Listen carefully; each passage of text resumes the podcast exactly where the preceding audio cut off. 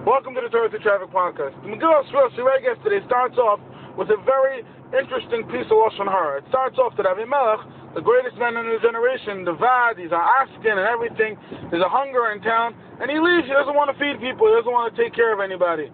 Very interesting thing. Cheryl, what, what do we learn from that?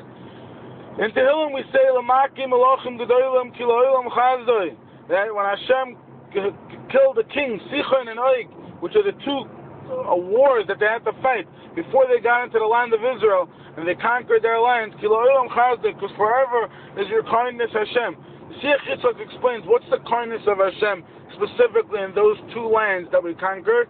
He says because that came to us only because we suffered and we went through being in the desert. We went through being in the desert and followed after Moshe and Hashem for 40 years. She says, the Siach Yitzchak says, amazing, amazing thing.